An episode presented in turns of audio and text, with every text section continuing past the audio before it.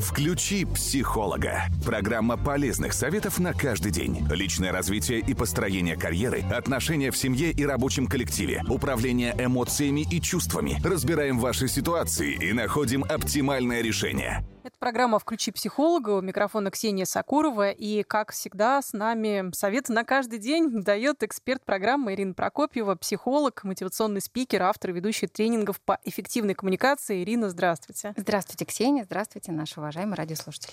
О чем мы сегодня будем говорить? Какая у нас сегодня тема?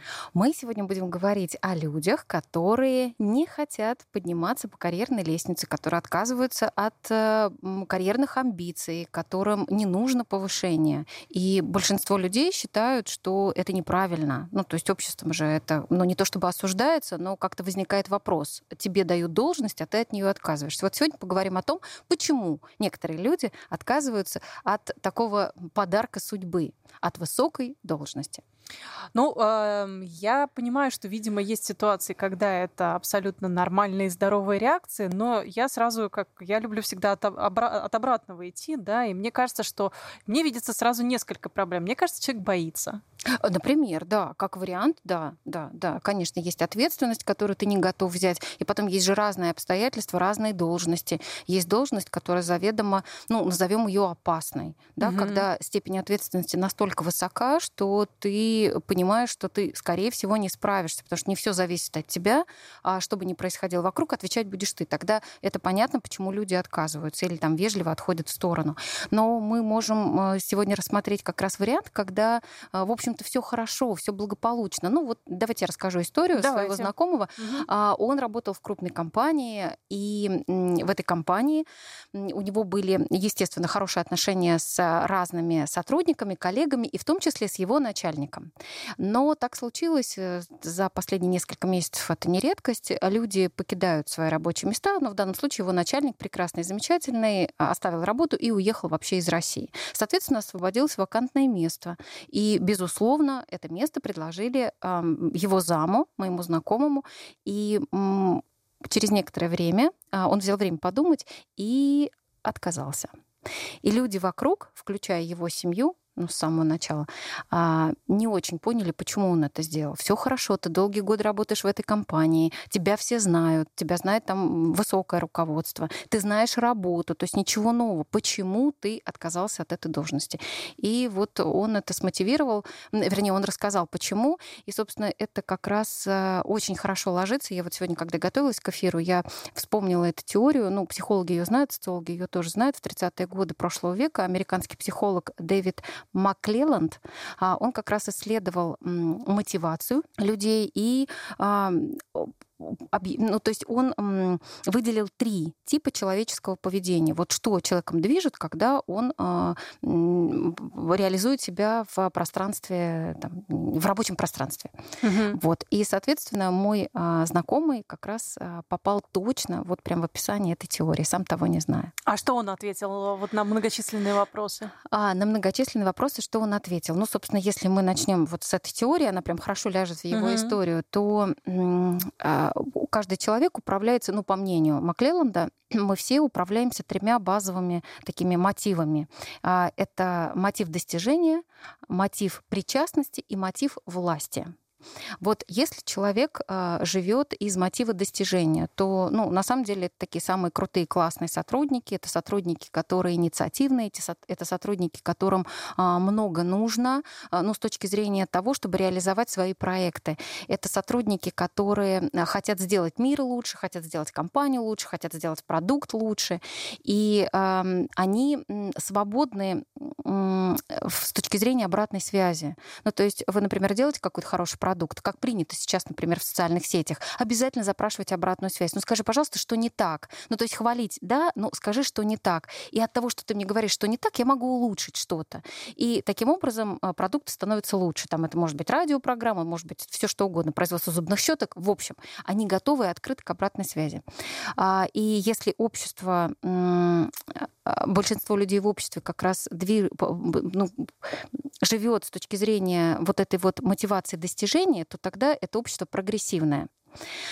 Но есть другие типы мотивации. Есть мотивация причастности, но это вообще про инфантильных людей, которые не принимают никаких решений, они такие конформисты. Ну, в общем, как скажете, так и будет. Моя хата с краю ничего не знаю, и вообще вот как все, так и я. Ну, то есть они инфантильные, они безинициативные, они такие, ну, больше лебезящие, либера... Нет, сейчас я правильно скажу, лояльно настроенные угу. к руководству. Ну, то есть вот я сижу здесь и э, не буду подавать голоса, вот прям вот как вы скажете, так я и буду делать. С ними очень тяжело сварить кашу тем, кто как раз движим э, достижениями. Угу. А вот если человек живет из мотивации власти, то э, это все э, жестко, это все директива спускается сверху, не нужна никакая обратная связь, нужна исключительно лояльность. И вот второй тип мотивации очень приятен да, этим людям. Да, приятен этим людям, причем вот этот второй тип мотивации ничего не делает для того, чтобы продукт или услуга становилась лучше. Теперь возвращаясь к моему знакомому. А, он понимает, что он а, движим как раз достижениями, и ему нужно будет руководить а, людьми, которые ничего не хотят делать, которые хотят угождать, не готовы к обратной связи, и он тоже должен принять для себя другой стиль поведения, но такой властный, авторитарный, жесткий, и это не сопоставимо с его внутренними ценностями. Поэтому вот он оказался смелым человеком, он отказался от этой должности. знаете, я больше, наверное, наблюдаю вокруг э, себя, ну, если говорить про мои какие-то uh-huh. примеры в жизни, немножко другое. Я очень много вижу мужчин э, такого среднего возраста, ну, даже не среднего, молодых мужчин. все таки мне кажется, что 40 лет — это молодые да, мужчины. Конечно, конечно, это конечно. люди, у которых, ну, и биологические, и с точки зрения опыта абсолютный расцвет. А люди, которые накопили достаточно знаний, с одной стороны, с другой стороны, у них еще есть достаточно, ну просто биологически достаточно энергии, чтобы все это реализовывать. И я вижу, как почему-то именно вот в этом возрасте, около 40, огромное количество именно мужчин, у женщин как-то все это по-другому устроено, ну, как-то притормаживают. Как-то притормаживают, и э, вот, может быть, тот какой-то достигаторский запал, который есть в 20-30, вот к 40 есть какое-то ощущение, что ли, усталости, и люди не берут на себя новые вызовы и отказываются от них, мне со стороны, может быть, это ну, моя проекция, да, мне кажется, что это, ну, не знаю, какая-то фрустрация, страх, и вообще, что как раз это не про какое-то здоровое отношение к этому процессу, да, и не... Но это не про баланс, да? Не про баланс угу. и не про осознанность, а все таки про э, то, что человек не справился с какими-то вызовами, и это, наоборот, уход. Уход от ответственности, уход от жизни, уход, уход, уход. Да, вполне вполне может быть. А потом, если вы заметили, то у нас как-то так принято, что э, все смещено в сторону молодых. Ну, например, вот я сегодня разговаривала с одной своей знакомой, она, э, э моей знакомой 37 лет, она образована, умна, у нее очень хороший опыт. Ее начальница 21. Ну, потому что она там ну, в общем, всем все... Так все, получилось. Да, так получилось, да, скажем так, так получилось. В 21 год я говорю, слушай, а что, что, что нам... Ну, может быть, это там одаренная умная девочка. Она Или говорит, сфера, где как раз а, нужны где такие нужно... Нет, мозги. нет, нет, как раз сфера такая консервативная очень максимально. Ага. А, нет, а, полно амбиций, полно гонора, абсолютно ноль знаний. А, и вот это вот ощущение невозможно, ну, прям вот власти такой вот. Ну, потому что ты же начальник, ты же наделен этой властью. Работать вокруг очень сложно, тяжело, но особенно тем, кто кто все понимает. И это я к чему? К тому, что если ты в 21 стал начальником, то э, и, например, ты движешься по карьерной лестнице, то к 30 ты выполнил всю программу своей жизни. Ну, то есть куда тебе дальше? Да? Дальше уже просто некуда, и нужно что-то делать. И кто-то идет в созидательную историю, а, а кто-то идет в несозидательную историю. Вот как вы рассказали, угу. ну, человек в 40 лет, в принципе, у него есть все для того, чтобы и возраст прекрасный, и знания, и опыт, и сила, и мудрость, которая, кстати, тоже крайне необходима руководителям родителям, а, все есть, а он не хочет больше, он устал, он выдохся.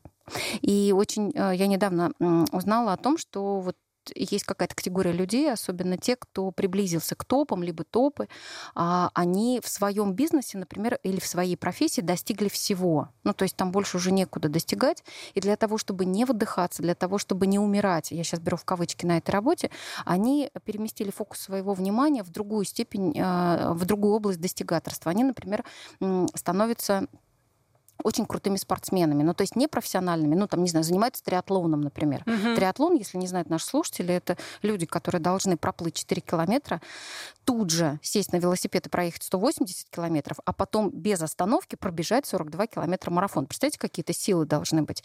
И люди, которые достигли в бизнесе всего, они, а, приходя в спорт, вот в этот, ну, любительский, почти там, уходящий в профессиональный, они начинают с нуля. У них есть новые вызовы, у них есть новые интересы, у них есть новые горизонты, у них есть новые цели. И это хороший, здоровый баланс. Ну, чтобы в профессии там не рваться и не убиваться. А, и вот это хорошо. А есть те, кто действительно отказывается и не хотят идти дальше. Это правда. Я хочу напомнить нашим слушателям, что у нас есть телефон WhatsApp плюс 7 966 032 58 32. Если у вас есть какие-то вопросы к нашему эксперту, если вы хотите прокомментировать то, что мы обсуждаем, пожалуйста, приглашаем вас тоже к диалогу. Включи психолога. Программа полезных советов на каждый день. Это программа «Включи психолога». Я напомню, как всегда, с нами эксперт нашей программы Ирина Прокопьева, психолог, мотивационный спикер, автор и ведущая тренингов по эффективной коммуникации. Про женщин хочется поговорить, Ирина. Ведь да, вот, давайте. Вот это, мне кажется, такая отдельная тема женщины и карьеры. И у нас в обществе как-то с одной стороны, принято противопоставлять, ну, долгое время было принято противопоставлять, либо ты успешная в семье, либо ты успешна в карьере. Ну, то есть это невозможно сочетать, да? да? А потом ну, лет, наверное, так 15-20 назад пошел новый тренд. Ты должна быть успешна везде. И вот это такое огромное, мне кажется, поле для комплексов и самоедства женщин, которые м- чувствуют себя более уверенно в семье и менее уверенно в карьере. И, в общем-то, не хотят. Не хот... Да им и не нужно, может быть, кому-то из них, да? Вот, и не могут разобраться в этом вопросе, а нужно ли. Вот э, есть ли какие-то гендерные нюансы вот в этой истории с карьерой? Да, безусловно, есть. Ну, во-первых, у нас, конечно, мужское общество, это, э, это действительно так. Есть сферы деятельности, где э, ну, зеленый свет открыт только для мужчин ну, например, политика, да, в политике, конечно, ну, в нашей стране, да, да, э, конечно, это мужское пространство, это мужское поле, и женщины, заходящие туда, им сложно реализоваться, даже если получается, все равно это какой-то небольшой сегмент, отвечающий там, ну, может быть, за социальную сферу, за здоровье, за что-то такое. То есть в крупных играх женщины не принимают участие. Или там в большом бизнесе, в крупном, да, там в каком-то, в таком масштабном, тоже женщин мало. А, но при этом у женщин есть а, амбиции, они понимают, что у них получается, иногда даже лучше, чем у мужчин. А, у женщин тоже есть стратегическое мышление, у женщин есть гибкость, у женщин есть интуиция, у женщин есть а, эмоциональная сфера, которая, если она правильно встроена, то, в общем-то, она может быть очень крутым и классным руководителем а, и достигать больших высот. И есть женщины, которые вступают вот в эту борьбу, и у них получается, кстати. Но есть женщины, которые думают, что у них получится. Ну, то есть им кажется, что они могли бы так же, но, входя вот в это пространство, они понимают, что нет, у меня не получается, я не дотягиваю, я чего-то не знаю, я не могу, я слишком обидчива, да, я не могу присутствовать на совещании среди мужчин, где мужчины там жестко э, обсуждают какие-то вопросы или там, не знаю, а, используют нецензурную брань, а я вся такая дама. И, и, и, и вот здесь, наверное, возникает какой-то сложный комплекс такой внутренний, что я вступает в противодействие вот этот такой внутриличностный конфликт, когда я, мне кажется, что у меня получится, но у меня не получается. Более того, все вокруг знают, что я уже уже там, не знаю, в, в своей профессии строю там какую-то потрясающую карьеру. И как же я буду теперь рассказывать окружающим, что я просто уволилась, села дома и родила ребенка. И с точки зрения общества это неправильный выбор. Но выбор же правильный деньги, а не ребенок. И э, очень многие наши женщины, они живут вот, в, в, вот варятся в этом винегрете стереотипов, что правильно, что неправильно. А мне кажется, что каждая должна ответить себе на вопрос, что для нее приоритетно. Ну, каждый человек, мужчина или женщина в жизни должен расставить расставить приоритеты. Что для меня вот на этом жизненном пути сейчас важно? Вот мне сейчас 30, там, 35 лет. Что для меня сейчас важно? Мне важно там, в этот период времени родить ребенка. И я тогда выстраиваю всю свою жизнь вокруг этой цели и работу, и там, не знаю, хобби, и все остальное. Когда мне будет 35, и моему ребенку будет там 5 лет, 3 года, и я могу его уже оставлять в садике или там с нянями, или с бабушками и дедушками, тогда у меня будет другая цель, я хочу двигаться по карьерной лестнице, и тогда моя жизнь будет выстраиваться вокруг другой цели. Вот мне кажется, что, наверное, надо просто так рационально подойти и не слушать окружающих. А вот очень интересный момент. Вот человек про себя думает, ну или даже не думает, даже он про себя знает, что ему тяжело? Ну, например, да, участвовать вот в таких вот совещаниях, где ведется дискуссия там, ну, жестко, да, по-мужски. И исходя из этого он про себя думает, ну, это не про меня, значит мне не быть начальником. Я всю жизнь думала иначе. Я всю жизнь думала, что это пространство для роста. То есть если я прямо, если мне прямо сейчас здесь некомфортно, я прямо сейчас здесь не могу, это не значит, что я не могу вообще. Это значит, что я этого не умею. Как вот найти баланс между этим, да, и как понять, вот это правда твое, или ты просто не научился пока? Ну, я бы сказала, что и я и соглашусь, и не соглашусь одновременно. Потому что, с одной стороны, да, если я не попробовала, если я не вышла из зоны комфорта пресловутой, то я не пойму, на что я способна. Когда человек говорит, ой, я бы в этой ситуации вот так бы поступил, а ты в ней был? Нет, если не был, тогда ты не знаешь, как ты поступишь.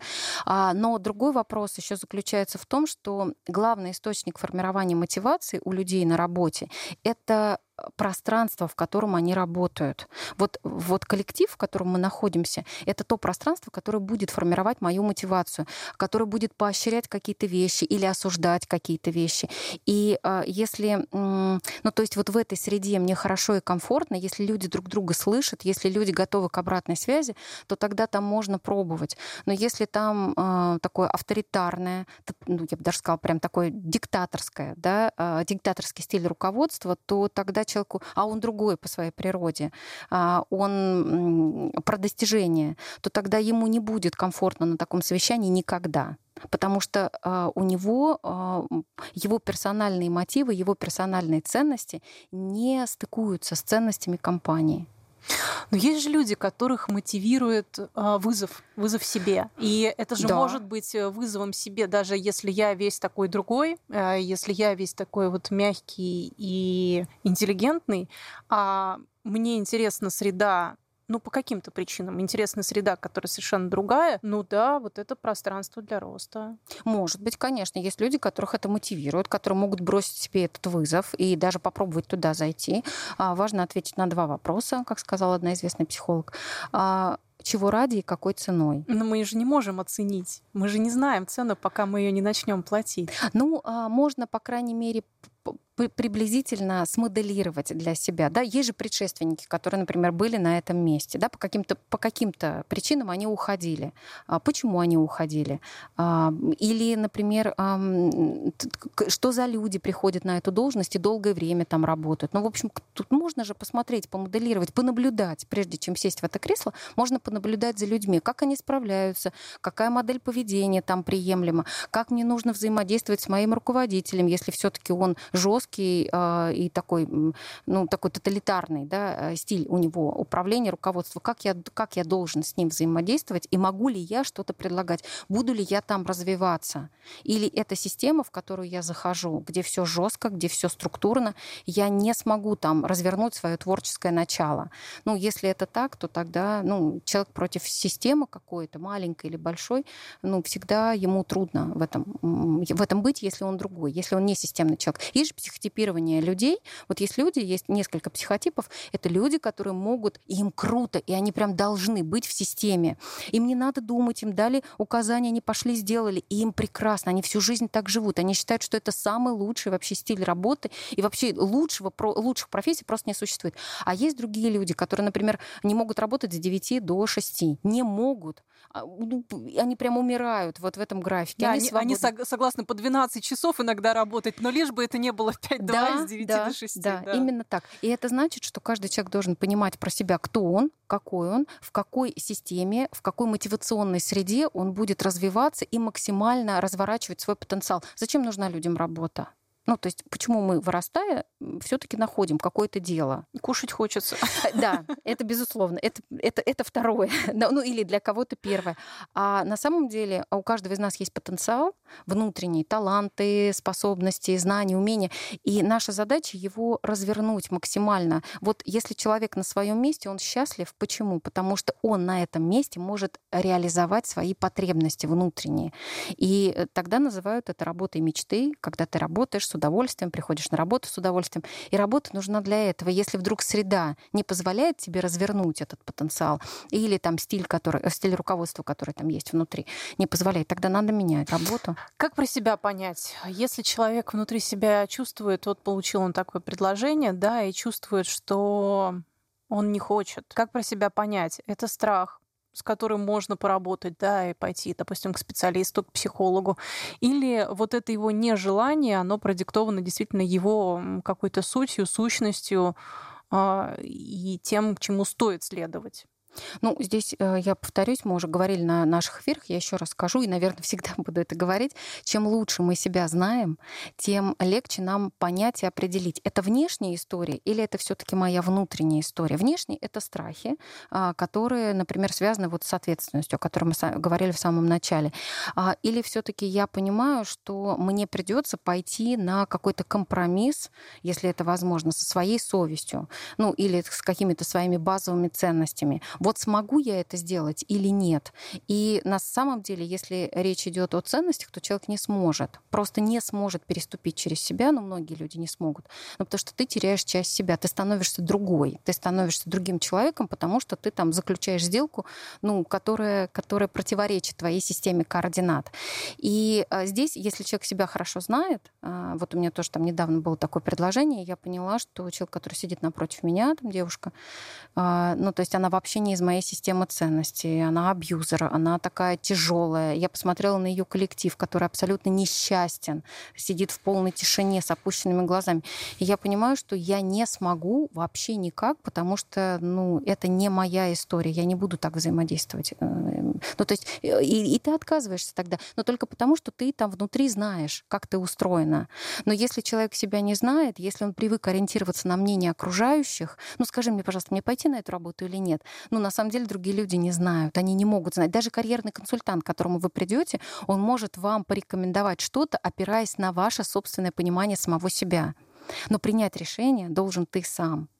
И вот здесь, конечно, очень важно, чтобы человек понимал, я боюсь ответственности, окей, хорошо, это можно обсуждать, как я могу себя подстраховать, кто может быть мне в помощь, а, какие есть риски. Ну, то есть можно как-то рационально к этому подойти, расписать все там на листочке, поговорить с руководством, заручиться его поддержкой, а, и тогда, да, тогда можно идти. Но если это то, что ты не хочешь делать, то, что ты не можешь делать, ну, тогда не нужно в это идти. Потому что ты потеряешь там себя. Тут еще, наверное, важный вопрос это как все это объяснить окружению и как тогда развиваться, если ты принимаешь решение не развиваться вверх. Ну, а можно же развиваться линейно это тоже вариант, да. Ну, например, человек был, вот если мы сейчас сидим в редакции, да, прекрасной радиостанции, и э, есть люди, которые пишут тексты новостные, да, редакторы, а есть люди, которые пишут статьи, а есть, э, и, и есть люди, которые пишут э, книги, рассказы, э, ну, и вообще собрание там сочинений могут написать. Сценарии для фильма. Сценарий для фильма. И это все может быть один человек.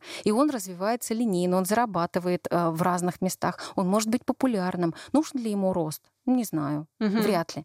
А, и надо тогда понять, я хочу линейно или я хочу все-таки вверх. И если вверх, то тогда понять, я могу в этой компании двигаться вверх. Есть ли у меня вообще какие-то перспективы? Смогу ли я там на другом уровне взаимодействовать, там, делать мир лучше, работу свою хорошо, не терять себя, потенциал свой реализовать и так далее? Нет. Тогда я иду в другую компанию, где я могу это сделать. Ну, мне кажется, что человек на это может влиять, поэтому этого не надо бояться. Надо только, ну, очень трезво и здраво подойти к оценке того, что происходит с тобой в твоей профессии. А что касается близких семьи, если они считают, что ты отказываешься от э, того, что, ну, в том числе может помочь и семье, да, там это и финансы и так далее? Ну, с семьей надо разговаривать, потому что ни в коем случае нельзя становиться заложником обстоятельств и жертвой. Ну, то есть, если один человек в семье работает, то он обязан пахать на всех.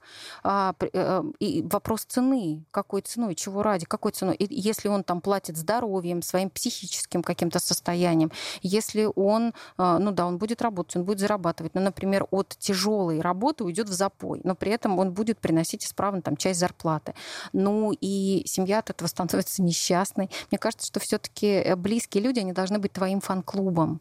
Они должны тебя поддерживать, они должны а, понимать, почему ты это делаешь. Не потому, что ты там какой-то э, глупый или потому, что ты вот прям единолично принимаешь решение и вообще вот ты весь такой какой-то непонятный, а потому что тебе правда там невозможно вот в этой, э, в этой компании, в этой структуре. И семья тебе говорит, круто, Я тебя поддерживаю, я рядом с тобой. Ну, было бы здорово, наверное, чтобы у каждого человека, который принимает такие непростые решения, был такой фан-клуб. Наверное, да. стоит пожелать этого нашим слушателям. Ну, мы сами его можем организовывать. То есть выбирать себе партнеров, которые будут твоим фан-клубом. Ну, то есть разговаривать, выстраивать внутри отношений. У нас тоже, кстати, есть много эфиров на эту тему, когда важно выстраивать отношения с партнером, потому что с ним тебе шагать по жизни.